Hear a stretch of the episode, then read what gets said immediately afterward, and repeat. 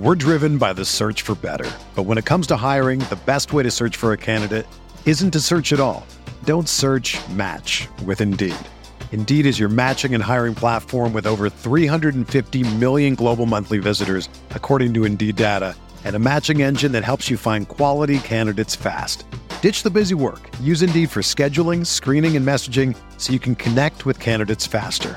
Leveraging over 140 million qualifications and preferences every day, Indeed's matching engine is constantly learning from your preferences, so the more you use Indeed, the better it gets. Join more than 3.5 million businesses worldwide that use Indeed to hire great talent fast. And listeners of this show will get a $75 sponsored job credit to get your jobs more visibility at Indeed.com slash BlueWire.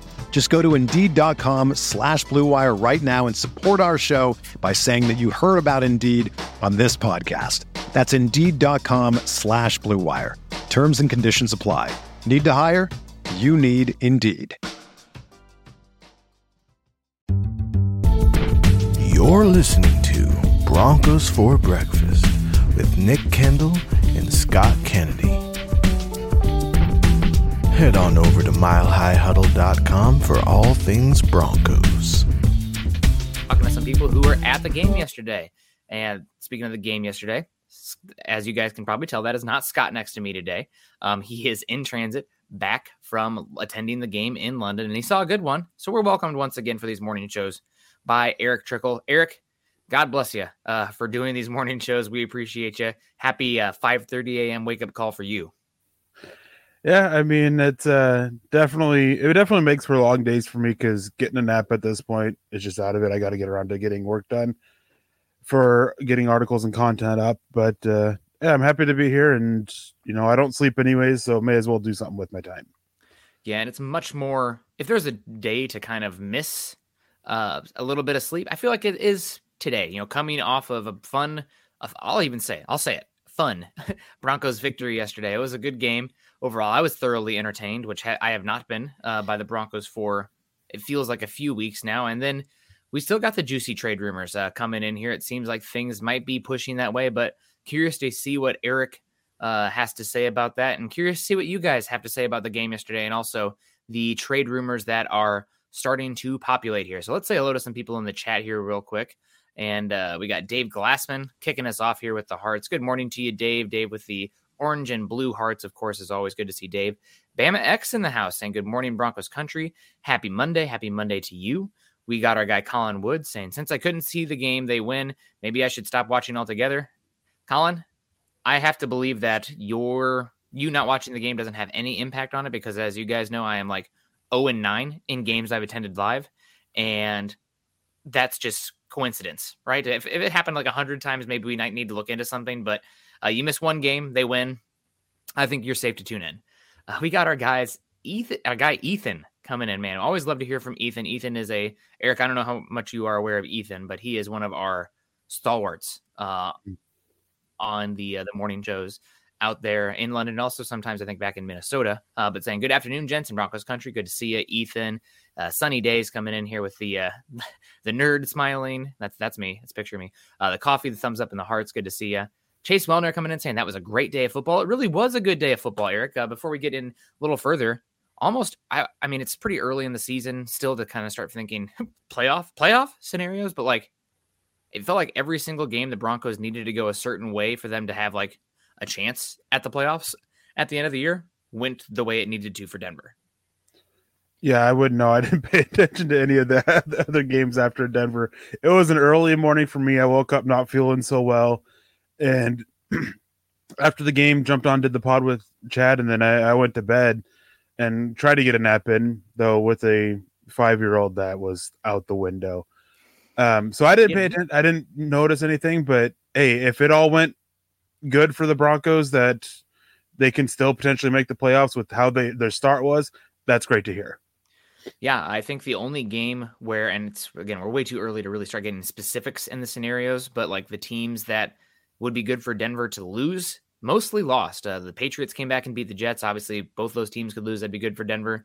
Uh, we had a lot of AFC teams faltering. The the Raiders got blanked twenty four to zero, which hilarious. I'm very upset that the Broncos lost to them, but hopefully we'll rectify that in Denver. The only game I can think of that uh, would have been better for Denver to go the other way was Miami pulled it out in Detroit uh, and won that game. But I know we're sitting here at three and five, but it seems like there's a massive uh, middle class, middle class, a dearth of teams sitting around 500. So season's not over yet. Even if the Broncos uh, do end up making a move and trading for Bradley Chubb, you know, you put together a couple wins here and you you put yourself in position uh, to a small chance still, uh, but put yourself in a position to uh, maybe maybe make the playoffs by the end of the season or at least be in the picture. We got James Hyatt coming in saying hello Broncos country. Hey Ethan, saw you yesterday talking with Scott. Oh man, Ethan met Scott too. That's awesome. Yeah. So cool. He made a uh, appearance on the show too with with Scott. Kind of uh, had him pan over and show Ethan in the background a little bit and yesterday, so that was kind of cool. That is awesome. Uh, I was I've been busy with family stuff and wedding stuff, so watched the game yesterday, but then immediately back to seeing my family, who I don't know when I'll see them again. But uh, we got uh, Mark coming in here saying, "Wow, a score when we needed it. Maybe that's the start of something good." Eric, I know that we don't believe that momentum carries over year to year. Uh, people are always like, "Oh, you need to close out the year strong because then you know you can start next year better." There's so much time in between. The team changes, the scheme changes. There's no such thing as momentum from one season to the next unless you're like building upon good players themselves, but the actual in game momentum doesn't exist.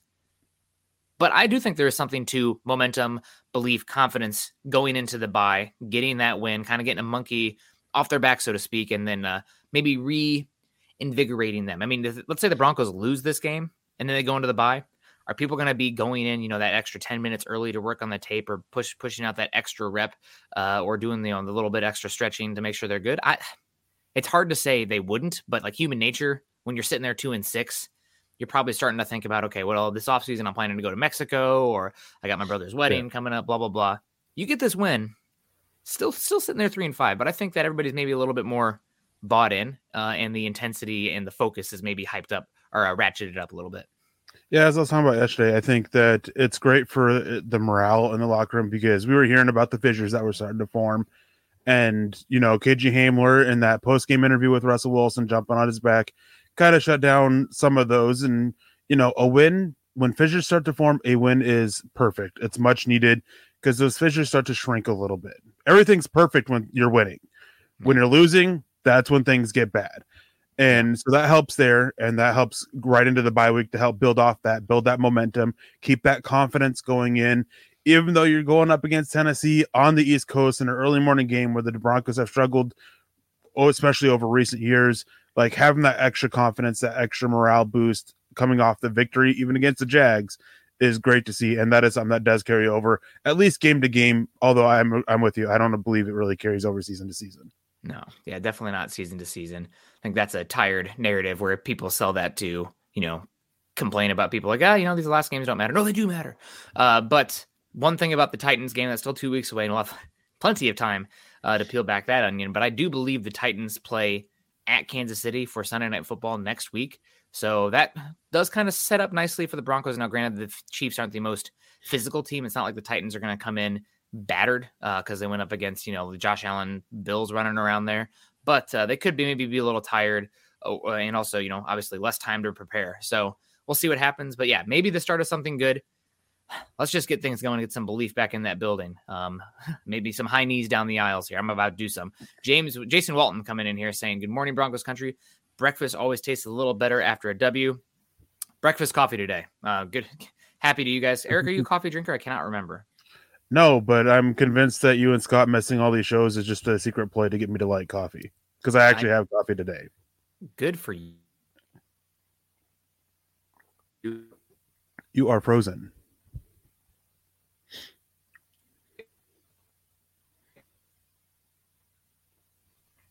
All right. Well, Nick figures this out. Um, KB82 coming in with a dollar ninety nine donation, I saying, "Well, then, sure.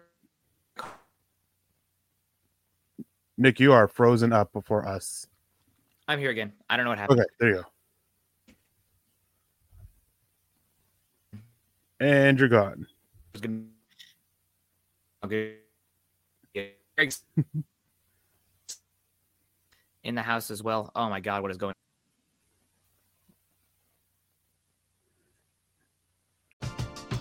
We're driven by the search for better. But when it comes to hiring, the best way to search for a candidate isn't to search at all. Don't search, match with Indeed. Indeed is your matching and hiring platform with over 350 million global monthly visitors, according to Indeed data, and a matching engine that helps you find quality candidates fast. Ditch the busy work. Use Indeed for scheduling, screening, and messaging so you can connect with candidates faster. Leveraging over 140 million qualifications and preferences every day, Indeed's matching engine is constantly learning from your preferences, so the more you use Indeed, the better it gets. Join more than 3.5 million businesses worldwide that use Indeed to hire great talent fast. And listeners of this show will get a $75 sponsored job credit to get your jobs more visibility at Indeed.com slash BlueWire. Just go to Indeed.com slash BlueWire right now and support our show by saying that you heard about Indeed on this podcast. That's Indeed.com slash BlueWire. Terms and conditions apply. Need to hire? You need Indeed. This episode is supported by FX's Clipped, the scandalous story of the 2014 Clippers owner's racist remarks captured on tape and heard around the world. The series charts the tape's impact on a dysfunctional basketball organization striving to win against their reputation as the most cursed team in the league. Starring Laurence Fishburne, Jacki Weaver, Cleopatra Coleman, and Ed O'Neill. FX's Clipped, streaming June 4th, only on Hulu.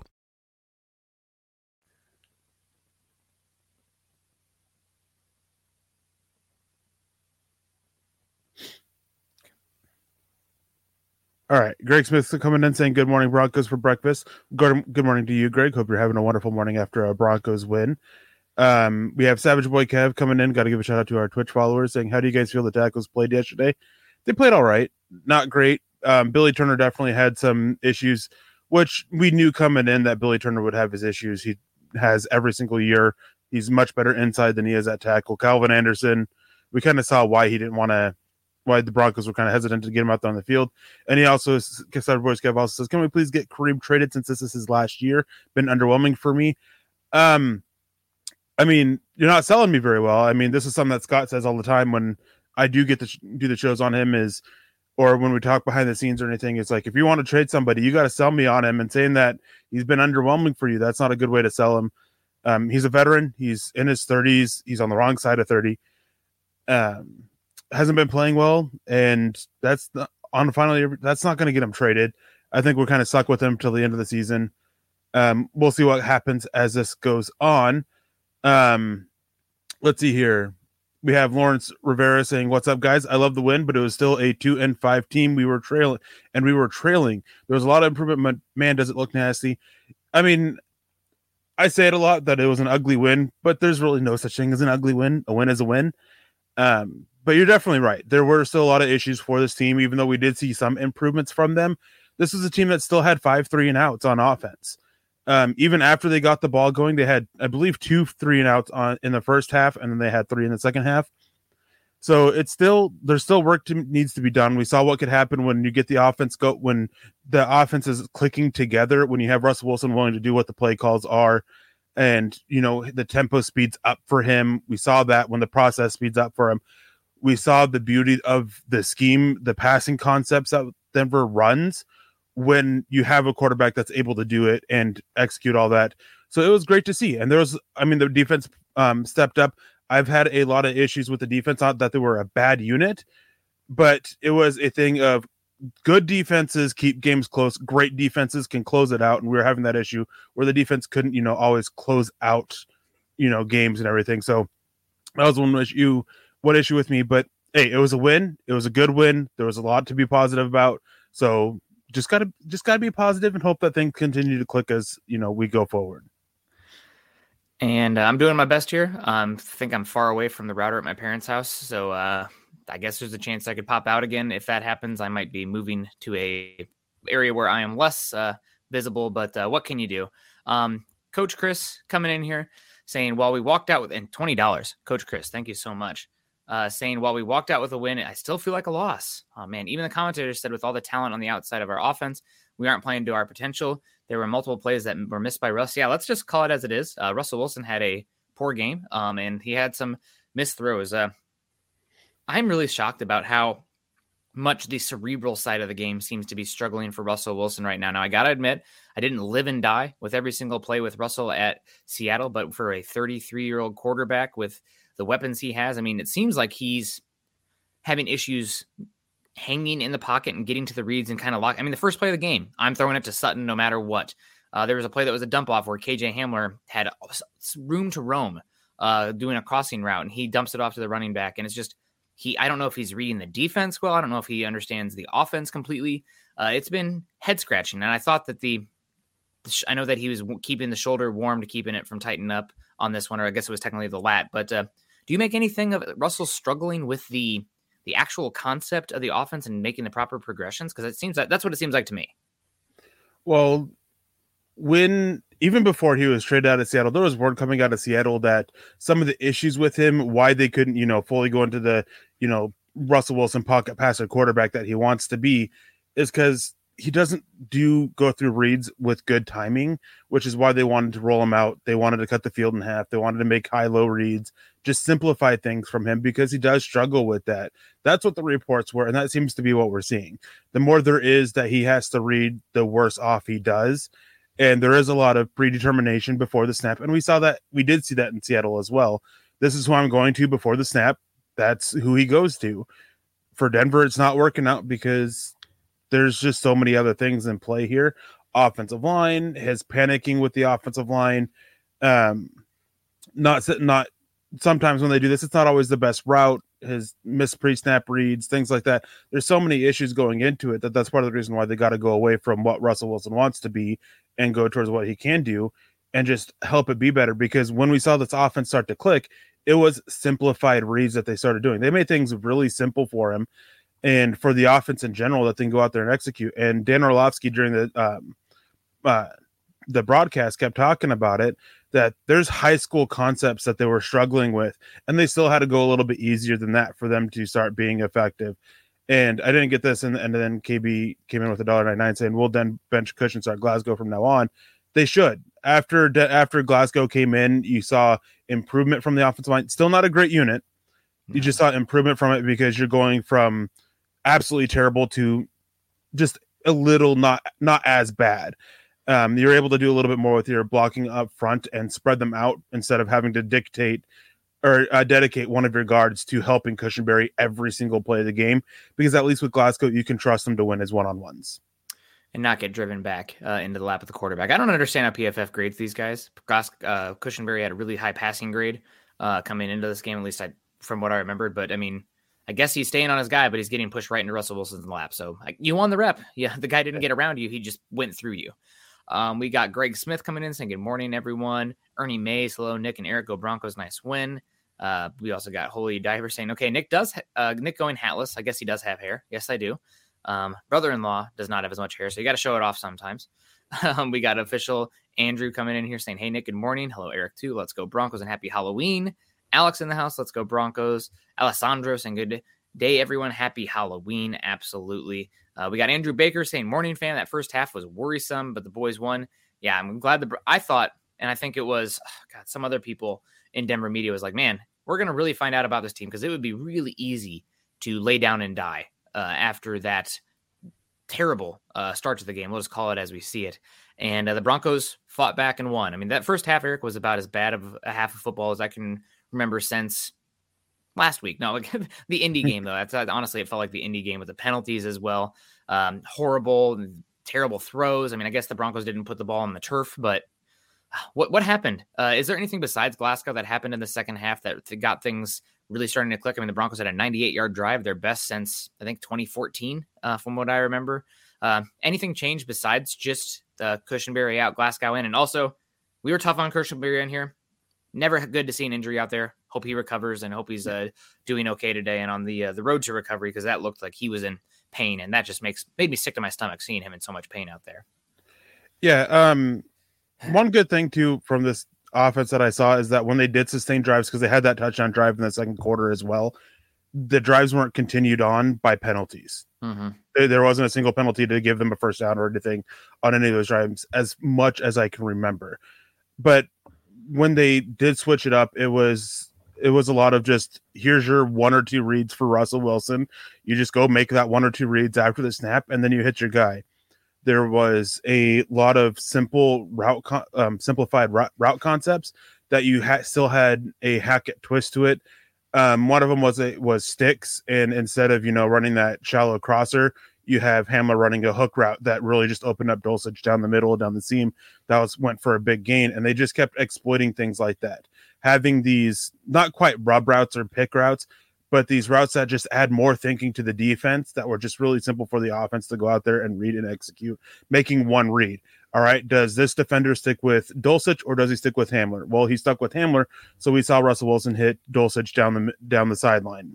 Um, so making things a little bit easier while still being able to do what you want to do and letting the quarterback do do what he wants to because he was able to be a pocket passer in those instances. That's great to see and that's what really led the offense to being more effective in that second half. Absolutely. Yeah it's uh good to see man. Dulcich i'm gonna have to eat a little bit of hat on that one because i thought for sure it was gonna take some time for him to get going. Not that i disliked the the pick or anything but uh, given he was injured, given he was a tight end, given the historical precedent uh, set by tight ends you being drafted, you know, typically takes two to three years, and then he missed a lot of the offseason to be this competent uh, in the offense and this utilizing the offense is probably one of the most shocking uh, things that have occurred uh, for the Broncos this offseason in a positive or in this season in a positive way. Uh, we got Mandingo Dan coming in saying good victory Monday, Broncos country. Thankfully, it was Scott and not Nick at the game. Yeah, yeah, yeah, yeah. Benjamin Flores saying, Hey, what's up, fellas? Happy victory Monday and happy Halloween to you. Good to see you. We got Kathy coming in saying, Hey, guys, good morning from Germany. Uh, Guten Tag, I believe, is probably right. Good day. Uh, I read that the Dolphins, the Jets offered a first round pick for Chubb. Uh, you trade him for that, right? Even that we won and he's playing the best season as a Bronco. A couple things on this one. So it was Peter King uh, who originally mentioned the first round pick coming from the Dolphins and the Jets. Uh, they didn't say what year the first round pick would be. I think that's maybe something to consider as well. But also, the Broncos still trade Chubb despite winning. I'm pretty sure the Broncos traded Von Miller last year after a win. Uh, I think they won and then they shipped off Von Miller. Like George Paton didn't take the, uh, oh, we won, we still have a chance going on there. And they ended up trading Von Miller to the Rams and then getting absolutely just ran out uh, by the Cleveland Browns on Thursday Night Football. But uh, what do you think here, Eric? Have you heard this as well? Any other teams we should be looking out for? And is the first round pick enough for you? So, with Peter King's report, it was a little shocking to see the Jets there. They were one team that I haven't heard, I personally hadn't heard mentioned. And then the Dolphins, they seem to be like that part of that second grouping of teams that they're interested, but their offer just doesn't seem to much. The two teams that were that stood out the most were the Giants and the Vikings. And the word was is because there's been that report that one team has offered a first round pick, and from what I've heard, it was one of those two teams, the Jets or the or the Giants or the Vikings. Um, so I'd expect them to still be in it. I mean, with the Giants, when I was asking around about that, I was told that uh, it was made clear to me that when your best pass rusher is your nose tackle, who has more pressures com- than your top two edges combined, then yeah, you're going to be looking for edge help. And then with the Vikings, they're just don't have the depth there right now. It's only Za'Darius Smith is the only consistent pass rusher. Um, Hunter is struggling a little bit, so they want to add more help there. So that that definitely makes sense. I'd assume that the first round pick that if the Broncos are taking it, it's going to be this year. Okay. Uh, that's my that's my assumption is that if you're throwing in the first round pick, they want it to be this year where they don't have a pick until the third round. And I think if they get that, if they get a hard offer with the first round pick this year, I think they take it. Uh, would it just be a first round pick, or would there be a couple other picks thrown in, like a first this year and a third, or a first this year and a 2023 second? I mean, is there is it just the one this year? Because I mean, we heard that Brian Burns was offered two first round picks, which a little bit younger, healthier uh, than Chubb has been, I believe, at least. Uh, yeah. It was the draft after Chubb, I think. Yes. And uh, I also think he came out as a junior. Um, but uh, any is it just the first round pick, or is it would there be a little bit more? From what I've heard, is that there is more to it. Um, I've heard that there is a day two pick and a day three pick involved in some of these offers that are being talked about, along with either a first or second round pick. That would be great. Um, Denver needs to chip away. It's really unfortunate uh, that the Broncos might trade Chubb because he is having a great season and he's really the only power edge rusher they have right now. I, I guess they use Dre'Mont Jones at the seven technique spot so much that if they want to replicate power, uh, they've been doing that in some different looks out there. Uh, not the wide nine or seven, but still hand in the dirt and doing some power edge stuff play there. But uh, we got Savage Boy Kev coming in here on Twitch. Shout out to our Twitch users saying uh, uh the play where uh, Russell Wilson threw the ball between KJ Hamler and Greg Dulcich, who was running the wrong route. I don't think either player was running the wrong route. I think that it was such a long developing pass between the two of them that they both had time to converge, uh, try to converge on where the ball was going. Uh, it was a awesome throw in terms of strength, maybe not the most accurate. Uh, if he threw it more to one of the guys specifically rather than between both of them, maybe that guy is still running right now. But uh, I don't think it was a wrong route uh, seeing it from the aerial view. Yeah, it wasn't. It was from what we've seen of them of the Broncos passing concepts before. It's something that they've run before. It is just an instance, as Nick said, that it was a little bit longer developing, and the pass took um, it took a little bit longer to get to the pass because there was some pressure and you saw Russell Wilson dance around a little bit. That it just ended up where they were both in the same vicinity, which happens sometimes. Yeah, hundred percent. And Cristiano coming in here out there in Brazil. Uh, Cristiano, I was thinking about you yesterday with all the. Uh, actually, I was thinking about you with all the uh, Brazil election stuff going on. So, not to talk politics in here, but crazy times in this world. Uh, Russ played one of his better games yesterday, but watching it made me feel more strongly about him being part of the problem it's hard to say exactly who is the biggest problem. Offensive line is a huge issue. I think Russ is probably on, honestly more offensive line dependent than your average franchise franchise quarterback, uh, given his height and how important the run game is for him to be successful. So that's definitely a huge part of it. Hackett also being a part of it. But I mean, yeah, Russ Russ has been a problem. He's been missing reads. Guys are open. Uh, he's sometimes he's too greedy in the pocket. Sometimes there's room to step up and climb the ladder in the pocket and he's not doing it. He's dumping it off. So I I don't know right now. I feel like he's not playing super confident. Uh, there's a couple times yesterday where he took off and credit to him, he took off and made some plays with his legs, which you have to be able to do in today's NFL, especially if you're playing like Russell Wilson. But it's definitely labored right now with the the hamstring. Uh, he's definitely not doesn't got the same giddy up. So hopefully another uh, the bye week and everything gives him a little bit more time to get healthier, so you can add that dimension. But he's definitely it probably he's probably the biggest reason the Broncos offense is struggling right now. I'll just call it as it is because he's the quarterback. Quarterback gets too much of the blame and too much of the credit, uh, depending on which way the game result is. Yeah, I mean, I, I'm when I watch this game and you know how important quarterbacks are to to it. Russ is definitely part of the problem. Is he the biggest issue? I've been leaning yes, but it's not like a significant bigger part of it. I'd probably put about 30% on him, and I, I really hate doing stuff like this, and about 25% on Hackett, and the rest of it is split out on wide receiver drops, the offensive line, the running lack of running game. You know, it's spread out outside of that. Um, but he's definitely being a big issue because part of it is this offense is designed by him.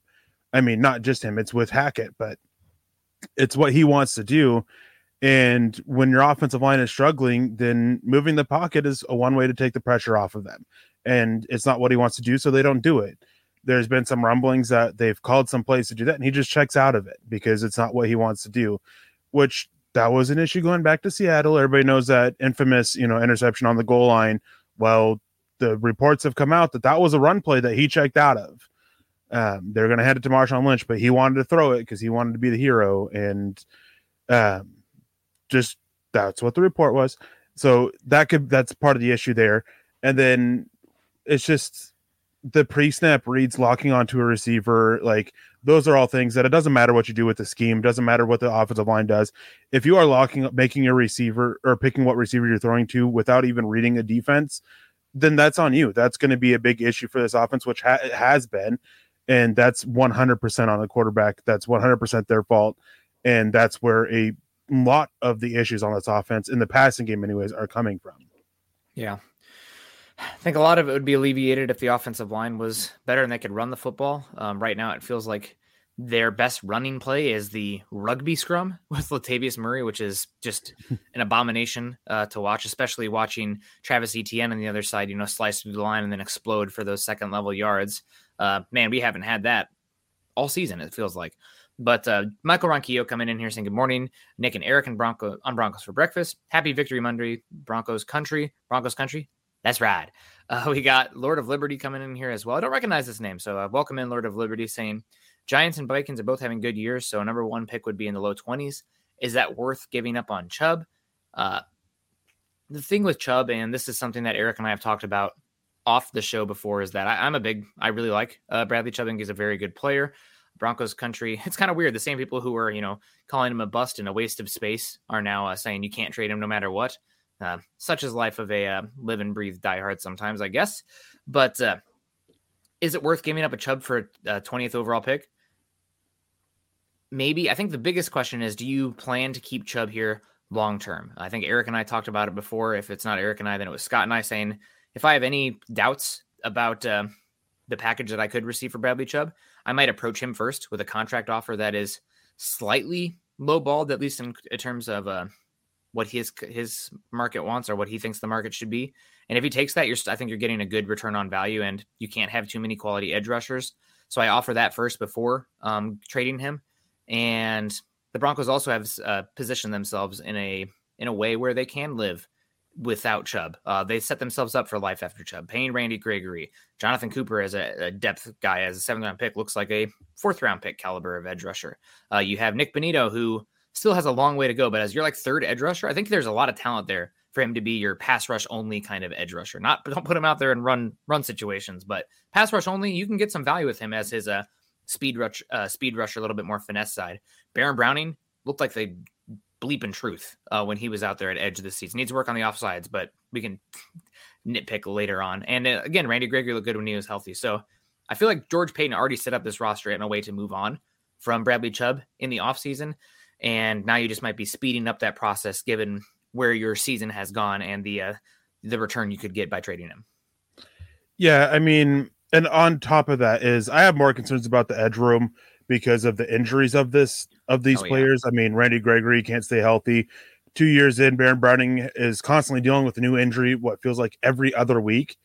Um, and then Nick Bonitto, what are we going to get out of him? He's a great athlete, and we see it on the field, but he still isn't a football player, and he relies on that athleticism so much that you want to see him develop the football aspect of it, and we haven't seen that. So even with Jonathan, Jonathan Cooper surprising, if you trade Chubb or you know Chubb doesn't th- isn't there, you still need to bring somebody else in to try and help out that edge room. But on the other on the flip side of things, as I talked about yesterday a little bit, you have two pass rushers on this team that are about to be free agents. You can only franchise tag one of them, and trading Chubb now it alleviates the pressure to rush through a deal with Dre'Mont Jones and that gives you the option of franchise tagging Dre'Mont Jones to give you more time to work with him. So it also depends for me. Is it worth it in a, a pick in the twenties? Depends on what else is there, but I lean yes because uh, giving yourself that a little bit of freedom financially, um, even with the everybody talks about the new Walmart owners that all this money that they have and everything. Yeah, that's a big boost and everything, and it helps you really work around the salary cap aspect of it. But Denver still has a lot of contracts that are going to, you know, take need to be extended, get that big money deals. Dre'Mont Jones being one of them. And if you bring Chubb back and Dre'Mont Jones back, it really limits how you can work on rebuilding this offensive line. That I think that they're at the point where they want to essentially tear it down and start over in the front office. If this coaching staff stays, I think they're all in agreement. After this year, they're tearing down this offensive line. I think that there's only two players that will stay, Garett Bolles and um, Quinn Meinerz. And Garett Bolles, I think I was on with you, Nick, where you asked yeah. me about it, where and I was pretty confident that he would get next year at least. I'm less confident in that, um, even with the injury that he he would get next year. I think that they want to take a look at his contract, take a look at his play, and see if they can't figure out something there. There's been some rumblings about the issues with him, but bringing Chubb back, having Dre'Mont Jones, that hurts your ability to rebuild that offense line, as I was saying. And those picks, those can help too. Yeah, no, absolutely. And it's losing Chubb would hurt a lot. Like I keep saying, I'm a big fan of him. I liked him when they drafted him. I felt like he was an adult in the room when they came in. He kind of brings them an edge as well, which uh, you always want to have on that defensive line. You know, kind of, I really liked the. We all love Von Miller, but Von Miller's a little bit, you know, happy go lucky, you know, la, la, la, sometimes where Chubb came in and was like, business, uh, which I appreciated um, in the locker room. They brought him in, but if you can get a first round pick and uh, you'd free up 20 million per year next year as well, because not trading Chubb or keeping, say you don't trade Chubb, you're probably in a position then where you either have to tag him or sign him to a contract because playing for the third round comp pick is a terrible return on Mhm. investment. If you're playing for this season, you can live with that, I think, because you're, you know, you'd rather have the good player, but I think you need to be thinking about the next how do we get where we want to be the next three years um, over this duration of Russell Wilson's contract, specifically on the offensive side of the ball. And I don't think it's just uh, the offensive line as well, Eric. I think that the Broncos need to be also probably looking at another tight end um, before. You know how anti tight end I was coming into this season. now seeing how Russell Wilson is playing, I think it's really important to force the other team to play in base and to play in a single high world. And I think doing that via personnel is a way that they can live with that and actually opens up things more for Russell Wilson. So getting a tight end who can be the attached to the line of scrimmage type of player versus Dulcich, where he can be your move piece, I think would help this offense a lot. Uh, and maybe even also uh, bringing in another wide receiver if in the offseason the market changes and you do decide to move on from Hamler and Jeudy. Just because Hamler and Jeudy are not being traded right now, folks, doesn't mean they are, their names are not going to be brought up again this offseason.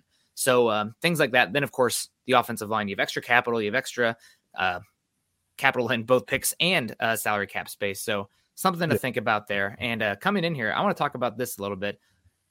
Uh, we had a question or a comment coming in here from DH3. Am I the only one who feels like Dre'Mont Jones is highly replaceable? What do you think about this comment? And thank you for your uh, comment, DH3. I think Eric and I are going to disagree on here without uh, dunking on you. And you're right to your opinion um, on this one, but uh, maybe we will give you a different perspective here.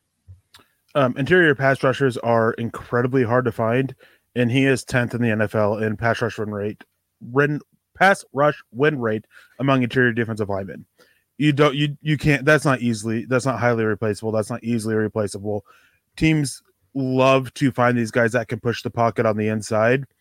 And while he is hit or miss against, or boom or bust, I think is a better way to put it against the run. Um, you take that all day when he's getting you consistently five pressures every single game and almost a sack per game. Like you, you take that the boomer bust against the run.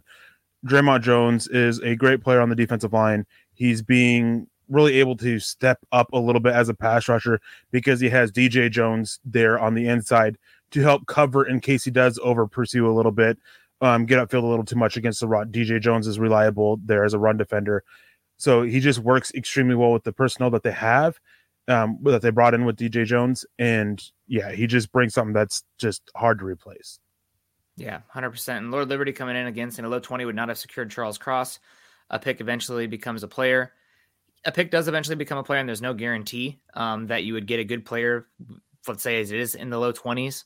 But uh, you do have a better chance the higher you are up the draft. And it's also, let's say you want more picks, that 20 could turn into a 40 plus a 2020 2024 second round pick uh, gives you leverage and the ability to move around and also young cost controlled contracts to build around which the broncos are going to be a little bit thin on after trading the draft capital that they uh, did the over last draft class and this draft class. So god it sucks that we're in this position again to have to talk about the merits of trading a probably your second best player on your roster right now in bradley chubb but it's where we are uh, unfortunately and uh, I, think the big thing is we've seen this song and dance a hundred times. Uh, unfortunately, the Broncos right now, so far this season, no Monday night hasn't been played yet, uh, but I saw via Timo Riske uh, over on PFF that the Broncos schedule adjusted uh, EPA. They are the tied for the first best defense in football in EPA per play, even when it's schedule adjusted. So I know Eric's not as high on the defense as the overall metrics uh, indicate, but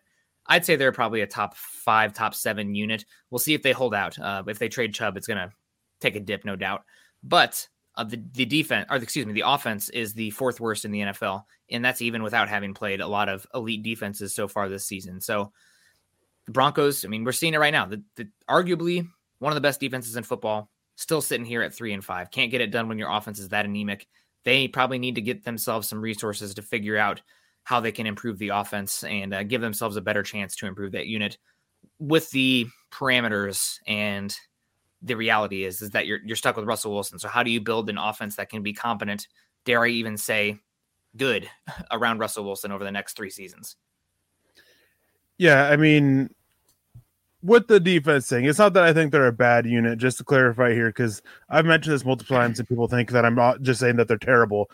I, am not. I think they are a really good unit. I would agree wholeheartedly with top seven. They're just not top five, top five for me because they played like a top five defense against the Jaguars, um, whose Travis, offense and Travis. I see a lot of comments here. Sorry to interrupt. I see a lot of comments about Travis Etienne here. Travis Etienne's having a hell of a year, and guess yeah. what? The Broncos are structurally living in a world where if the running back is going to make some big plays, good for them. So golf clap, everybody. Number one defense in pass uh, EPA per play so far this season. I think they're about 16 or 17 in rush. Guess what? In today's NFL, you live with that. Uh, if you, if they're going to run the football, what how, how Travis Etienne killing them gave up what? Would we gave up 17 points? Cool, good for them. Um, you live with that. Yeah, and it's just that there's just pretty consistent breaks with this defense. A lot of it is against the run, which hey, it's as you said, this is a pass rush passing world, so pass rush, pass defense. But there's enough breaks in this passing defense that's like mm, that just kind of makes you, you know, feel a little ill and unconfident when you go against, you know, yeah. the better quarterbacks of the world. Fortunately, they were able to shut down Justin Herbert. That's helped, you know, my uh um what's what's the right term here? My uh optimism with his defense? No. Um it's helped me think yeah, my it's helped my perspective of him because going into that game, it was a thing of you didn't haven't played quarterbacks. I mean, Davis Mills is a terrible quarterback. Geno Smith, he's having a great year. He's having but I'm not year. I'm not I'm not buying into the, the hype that he's suddenly, you know, some great quarterback. I'm I'm yeah. just not. Yeah. Like um Davis Mills, Jimmy Garoppolo, yes, he helped lead that 49ers defense to Super Bowl and everything, but there was a reason why they wanted to upgrade him. Yeah. Like he's not a good quarterback. He was more so carried by the scheme, by the offense around him, by the defense to that point. And Matt Ryan's cremated corpse was out there on the field for the Colts so playing Justin Herbert, shutting him down helped my perspective a little bit, but there's still some issues with this defense.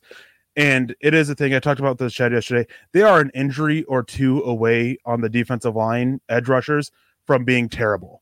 Yep. Like their pass coverage, I think, is helped so much by their ability to get after the quarterback because they're getting such good consistent pressure that they have to speed up the reads. They have to get the ball out quickly or they're going to get hit.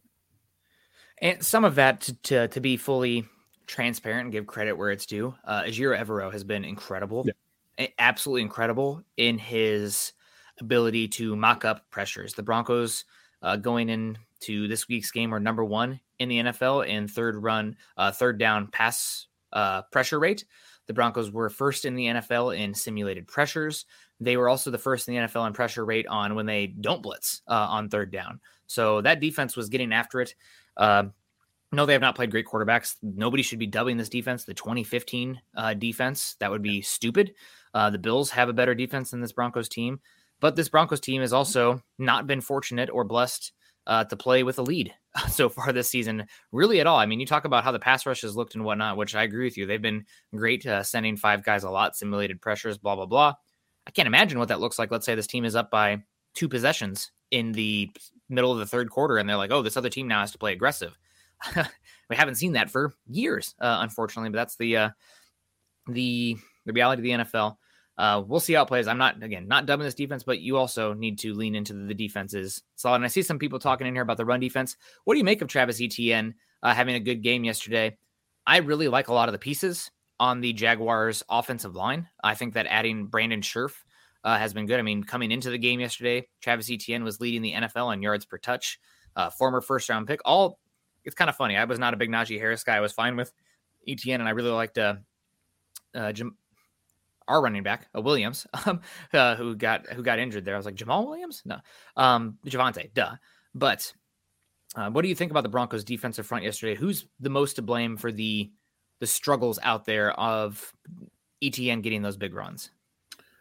Um, well, the biggest issue that I've seen with this run defense is DeShawn Williams. When he's out there, teams like to target him in the run game because they're able to bully him so much. Number 99. Number 99. Yep. Um, and then the linebackers and the safeties, their run fills have been bad. I mean, it was got to a point yesterday. Jonas Griffith hasn't been as good as we any of us hoped this year. No. He's been really bad coming downhill. When he t- is able to take on blocks and shed it and make a play, he does a good job of it. When he hits the right hole, he does a good job of it but he's just been so inconsistent with his reads, a lot of over pursuing. Alex Singleton too. And then when Alex Singleton makes a read, you can't trust him to make a tackle. So Hmm. those two yesterday they started rotating a little bit in and out on the series. Um, between the two of them, they played I think like um, 36 snaps. I think for Griffith, 18 for um, for Singleton, so 54 of 72 snaps um, between the two of them.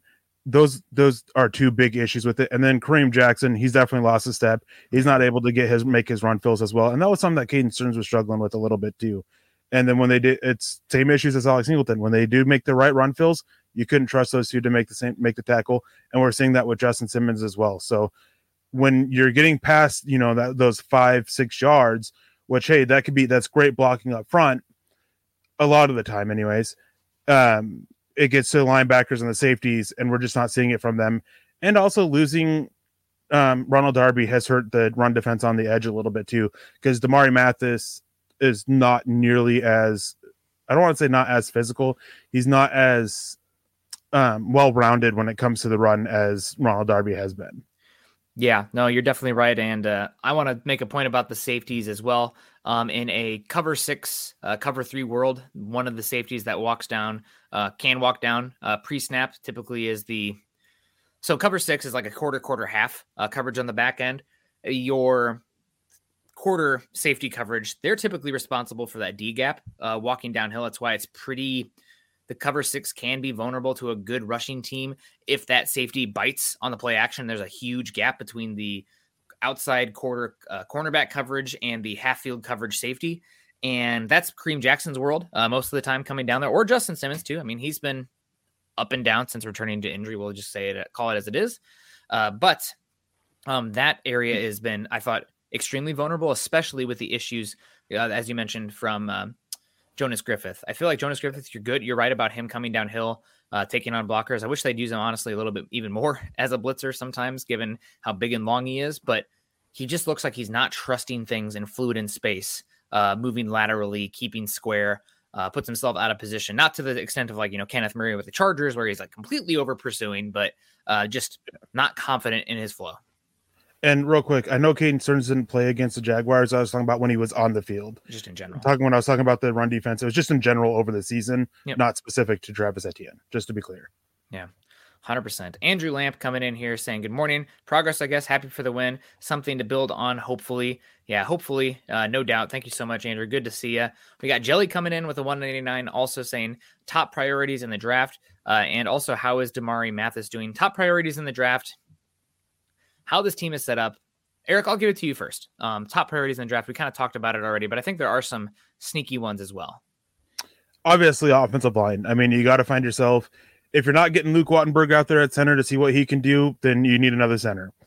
Um, and even that's if one that you have to pay. I, and you're talking draft, but I think that's one that you're going to have to toss money. I don't think you have time. By the time that center and their rookie contract is probably feeling good about them playing, it's going to be time to evaluate keeping Russell Wilson. So I honestly think the center position is one that I'm like paying money for this offseason. Continue. Yeah, and I definitely agree. And there's some really good quality centers that are set to hit the free agent market as well. Um, I'm just talking about this without you know Yeah. perspective of who to sign. Priority. 'Cause I th- I, I- I think that um, guard is another position that you want to sign. Basically, anybody on the offensive line because offensive line can take a little bit of time to develop. So you want to go out there, you want to pay for guys that can come in right away and help shore up those issues instead of having to wait for them to, you know, grow and everything. But offensive line is one of the top priorities for it.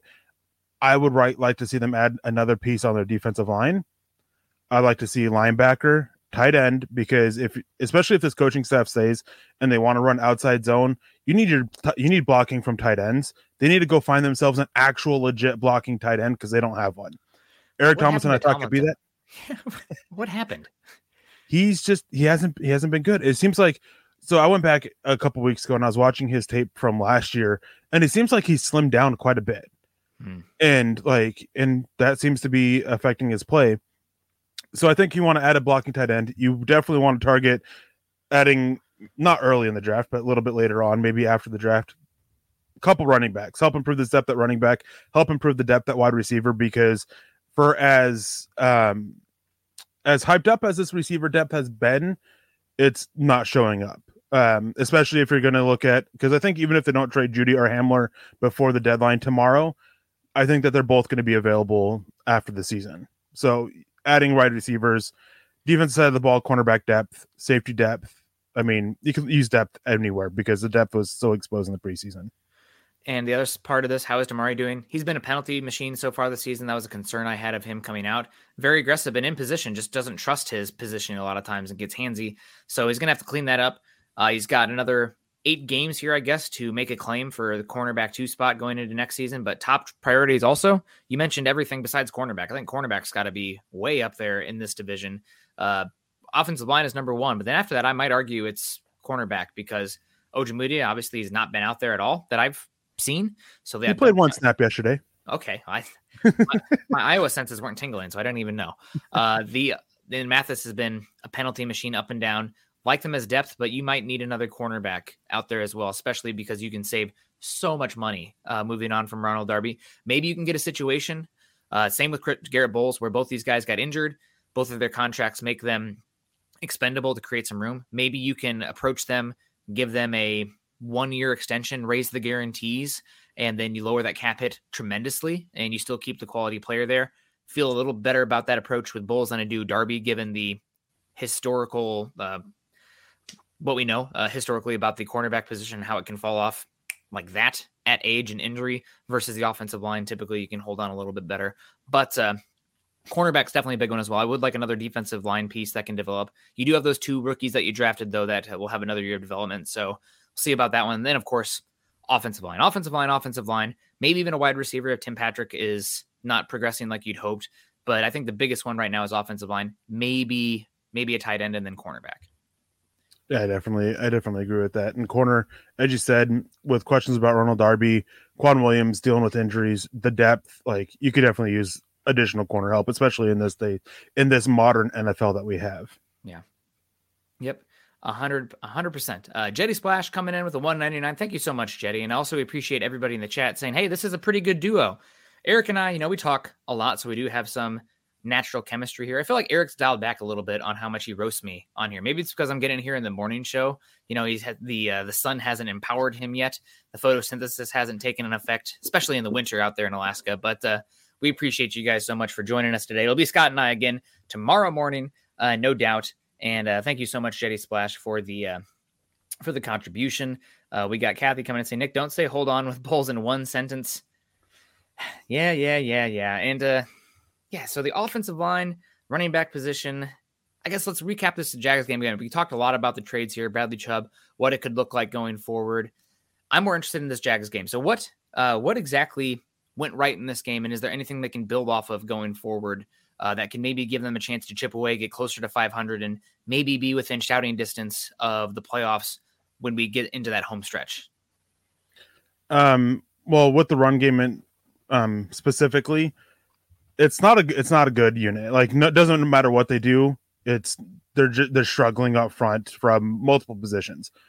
But cut away the dead weight in the running game, and that's the outside zone. Like I know that's what they want this to be, you just don't have the movers on the offensive line to run it effectively. You don't have the blocking on the outside from the wide receivers. Courtland Sutton's your best blocker, but his effort of late as a blocker has been questionable at best. The tight end positions, hey, Hamler and Dulcich, they give tremendous effort. Doesn't always look pretty, but a win's a win there. But you need more from them. And you don't have the movers on the offensive line to get outside. Cut out the outside zone. Stick with the inside stuff. They had great. They've had good success all season long when they've run duo um, stick with that. Stick with what works in the running game. Take the pressure off your offensive line from doing what they can't do, especially when you, especially with losing Cushenberry. I don't think Cushenberry gets his job back even with healthy. No. Um, I think it was trending towards him getting benched. There was a lot of reports over the offseason that the there there was some disagreement on who was they wanted as starting center between the majority of the people in the Broncos building and who Russell Wilson wanted. Um, and Glasgow is seems to be that the guy that that's that's who they they're going to stick with going forward, um, just because what it can do. He's not a guy who can move, like he just isn't. He wasn't really a guy that can move when they brought him in. They brought him in for ins, inside zone for power gap stuff. So stick with what you can do. That's what that's what Bradley Turner does best. That's what Quinn Meinerz does best. Stick with that. Help cut out the dead weight in the running game, and then stick with the simplified passing offense. Just because when you have a offensive line that you can't reliably trust when you have a quarterback that you can't reliably trust to consistently make the reads that are needed to give him one or two reads, high low reads. Even if you don't aren't moving the pocket, you can still do that and see success. And that's what we saw on yesterday's game, especially that 98, 98 yard touchdown drive. It was a lot of just making simplifying the reads, making one read and hitting that hitting the uh, open receiver. That's what it was. And Colin Wood coming in saying, "Why were the Broncos so stubborn about replacing Cushenberry?" Uh, Eric, do you have any insight on this as well? I think I know where this is going to go. Um, maybe somebody having more influence on personnel than they probably should. Am I uh, correct in yes insinuating that? Yeah. So uh, somebody on the Broncos offense, the idealized quarterback of who they want. God, I just gave away the idealized player of who they want to be versus probably what's best for them, and that was one of the reasons for the tension in Seattle hashtag maybe Pete Carroll was right. Uh, but so we have Cushenberry injured, hoping for a speedy recovery. I mean, by all accounts, sounds like Cushenberry is a really great, intelligent, nice dude. So I'm gonna remember him writhing in pain for a bit. That sucked. Um, unfortunate. Uh, Cushenberry come, or excuse me, Glasgow comes in. The offensive line looks better. You were already without Cam Fleming. I thought Billy Turner had an okay game. They tried more screens uh, with Billy Turner out there than we'd seen all season with Cam Fleming. Uh, but the run game took a, I thought the run blocking took a massive step back on the outside as well. Uh, with besides the Jerry Jeudy one, but that's kind of a trick play. It's not your classic outside zone. Um, so I guess I'll uh, what I'm getting to is here is uh, what do you expect the offensive line makeup to be going forward? We've already talked about the center position. Cushenberry is probably destined for the bench going forward. Glasgow might be your answer for the rest of the season. I guess until maybe let's say you're out of playoffs. Then I'd like to see Wattenberg out there just for the evaluation aspect of it. But uh, we have Risner's been in trade talks uh, with the Cushenberry injury. Maybe that doesn't happen now. You have Cam Fleming potentially coming back. Tom Compton is practicing again. You have a bye week now. Is there going to be a mix up? Is there anybody that we should be looking out for uh, going forward? So with the Lloyd Cushenberry injury, I despite all the talk of Dalton Risner, and from what I've heard is some of the offers for Risner, or not necessarily offers, because I don't think there was actually a formal offer made, but the talks around Risner were much better than I I would have hoped for. But it seems with the Lloyd Cushenberry injury, they don't want to add and shake it up anymore because it was now you have now you have Glasgow at center and you don't have the ability to move him at guard. Maybe if they're confident Tom Compton will be back after the bye week because there was a, I mean, all the chatter was Tom Compton was brought in to compete at guard or be, compete at right tackle. sounds like he was more so there to replace Dalton Risner at left guard. Um, Tom Compton. Yeah, Tom Compton replacing Dalton Risner. Um, so that's definitely an option, depending on when they get um, Cameron Fleming back, because does not sound like they want Calvin Anderson out there on the field. Who so had an if, okay game he, he did, he did game, pass game, run yes. game, yeah. not great, but okay. Uh, which which is unusual because normally it's flipped from Calvin Anderson. Normally does a little bit better job in the run game. That's what we saw last year against Dallas, especially. So I mean, there's definitely options. I don't think that the offensive line we have now is what's going to continue to be for the rest of the season, even like not factoring in injuries with that. Um, I think when Cam- Cameron Fleming's back, and they do expect him back at some point, you're probably looking at him back taking over at left tackle. Anderson moving back to the bench. Compton, basically, um, Cristiano's right right here. This is what I would expect it to be when and if they get Fleming and Compton back healthy.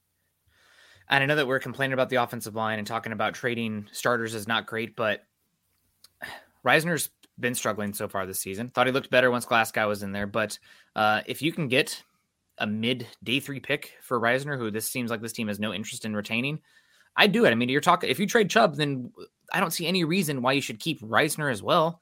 Uh, yeah. You talk about the depth of the offensive line, but you can probably go out there and sign a street free agent offensive line that at least can come in and give you snaps or claim somebody off a practice squad. I think Austin Schlottman's still out there with the Vikings. Um, I saw his name yesterday watching that Vikings game.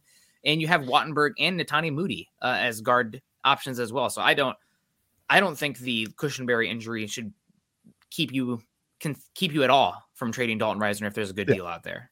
I, I agree. I just don't think that's the the Broncos would agree with that because for me, even trading Dalton Risner, you hit the two on the head. Is you don't have to you don't have to just get Luke Wattenberg out there at center. You can get him out there at guard because he has that versatility a little bit. You can get Netane Muti out there, who yeah, you can deal with some issues in the passing game, but maybe that's what you need to get your run game going because he does such a good job as a run blocker. So, and of course, maybe having somebody like Glasgow next to him can help out Muti, um, taking a little bit of pressure off of him because even last year when Muti was in, they were still dedicating help to Lloyd Cushenberry, um, something they've been doing since his rookie year. So you have other options, if you're still willing to trade Chubb, as you said, you got to be willing to trade Risner, especially if the deals are better than or the talks are about something that's better than expected. Yeah, hundred percent. Um, well, guys, before we get out of here, I wasn't sure if I was supposed to do this, and I lost it uh, when my internet pooped out, and it's been good since then. So thank God. I don't know what happened there, but uh, got to make sure we get this one in. Broncos country, if you're like me and you're increasingly getting more concerned about your cybercrime with people stealing your private data and invading your privacy, uh, make sure that you're checking out NordVPN. I'm not tech savvy at all, but that's why I use NordVPN on all my browsers, whether it's the desktop, tablet, laptop, phone. VPN stands for Virtual Private Network. And with NordVPN, they protect you as a one stop shop for all things cybersecurity. It's incredibly easy to use, which means I don't have to be an MIT graduate to figure it out. With just one click, I'm protected. It's very intuitive to use, and you can put it on all your browsers. Uh, with NordVPN account, I can have up to six devices protected. I no longer have to worry about hackers, malicious sites, pop-ups, which sometimes on some of these streaming net- networks uh, you need to worry about. Uh, for the price of a single cup of coffee per month, I have complete peace of mind knowing that my devices and data is protected. Also, with NordVPN, I'm never a slave to the media blackouts. I can switch my virtual location to a market that is showing an NFL game that I want to watch, which being in Seattle, West Coast games, I almost never get the Broncos games. Uh, so that is very helpful. Uh, so that way you don't miss out and you can watch all the live action. Broncos country, make sure you grab your exclusive NordVPN deal by going to nordvpn.com forward slash MHH to get a huge discount off your NordVPN plan plus four months for free. Uh, again, that's 30 days uh, money back guarantee if you use our uh, nordvpn.com forward slash MHH uh, to register for an account. So appreciate you guys so much. We got Ethan coming in here big time. Uh, man, love it. 50 pounds. I'm starting to get the uh, currency signs correct here. So that's great. Uh, good shows, gents in Broncos country. Ethan, I'm a little jealous. You and Scott going to hang out yesterday, but uh, hopefully you showed him a good time and uh, hopefully he was uh, having a good time as well. I'm not sure how Scott's reaction was to that uh, Falcons game that followed afterwards. Hopefully, you guys got somewhere where you could watch that. What a hilarious game! Uh, that uh, Panthers kicker missing those uh, those kicks. Honestly, probably better for the Panthers long term to lose that game. Uh, but Eric, we're at an hour.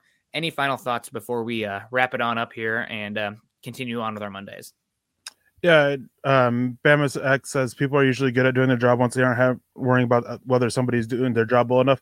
That's how I feel every Friday night, and that's why I love joining these other shows, man. Oh God, gotta get just kidding. I, I, I, I, gotta I gotta take a shot at Lance. It's tradition for me to take a shot at either you or Lance, depending on whose show I'm who I, depending on who I'm with. So gotta take a shot at Lance. Well, I'm gonna go take a shot at myself. And uh, no, not whatever.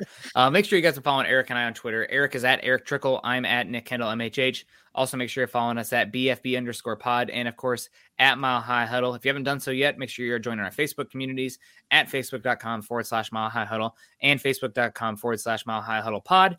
And as the ticker says underneath, make sure you're subscribing, liking, and sharing over on YouTube. Uh, that's probably the number one place you can uh, find us out there. We got shows after the games, before the games, seven days a week, uh, coming at you guys live. And uh, you guys make the shows. I mean, joining us in the chats. Uh, obviously, the super chat superstars are extremely helpful, but just, you know, the conversations that we can have with you guys, a lot of familiar names, sometimes some new names as well. So we appreciate you guys. If you have any questions for us, like I said, make sure you hit us up on Twitter. We also got Cristiano coming in here saying, great show as always. Appreciate much. Go Broncos. Um, absolutely. Go Broncos indeed. Make sure you guys keep choosing compassion and kindness. Victory Monday. Make sure you enjoy it. That's only the second one of the year because we won a Monday night football game, maybe. I don't remember. Either way, Victory Monday. Make sure you enjoy it. Uh, you guys have a great day. Happy Halloween. Go Broncos. Victory Monday. Make sure you enjoy it. That's only the second one of the year because we won a Monday night football game, maybe. I don't remember. Either way, Victory Monday. Make sure you enjoy it. Uh, you guys have a great day. Happy Halloween. Go Broncos. Everyone is talking about magnesium. It's all you hear about. But why? What do we know about magnesium? Well, magnesium is the number one mineral that 75% of Americans are deficient in. If you are a woman over 35, magnesium will help you rediscover balance, energy, and vitality. Magnesium supports more than 300 enzymatic reactions in your body, including those involved in hormonal balance. From functional medicine doctors to mental well being and female hormone experts, we all know that magnesium is the one mineral to improve all aspects of well being and health. But which one? Magnesium Breakthrough from Bioptimizers. the trusted choice recommended by leading experts with seven best absorbed forms of magnesium to ensure your body receives the support it needs for overall well-being. Go to bioptimizers.com slash balance today and use code BALANCE10 for 10% off. Support your journey to wellness at B-I-O-P-T-I-M-I-Z-E-R-S dot com forward slash balance. Magnesium Breakthrough from Bioptimizers, your foundation to optimal health and vitality.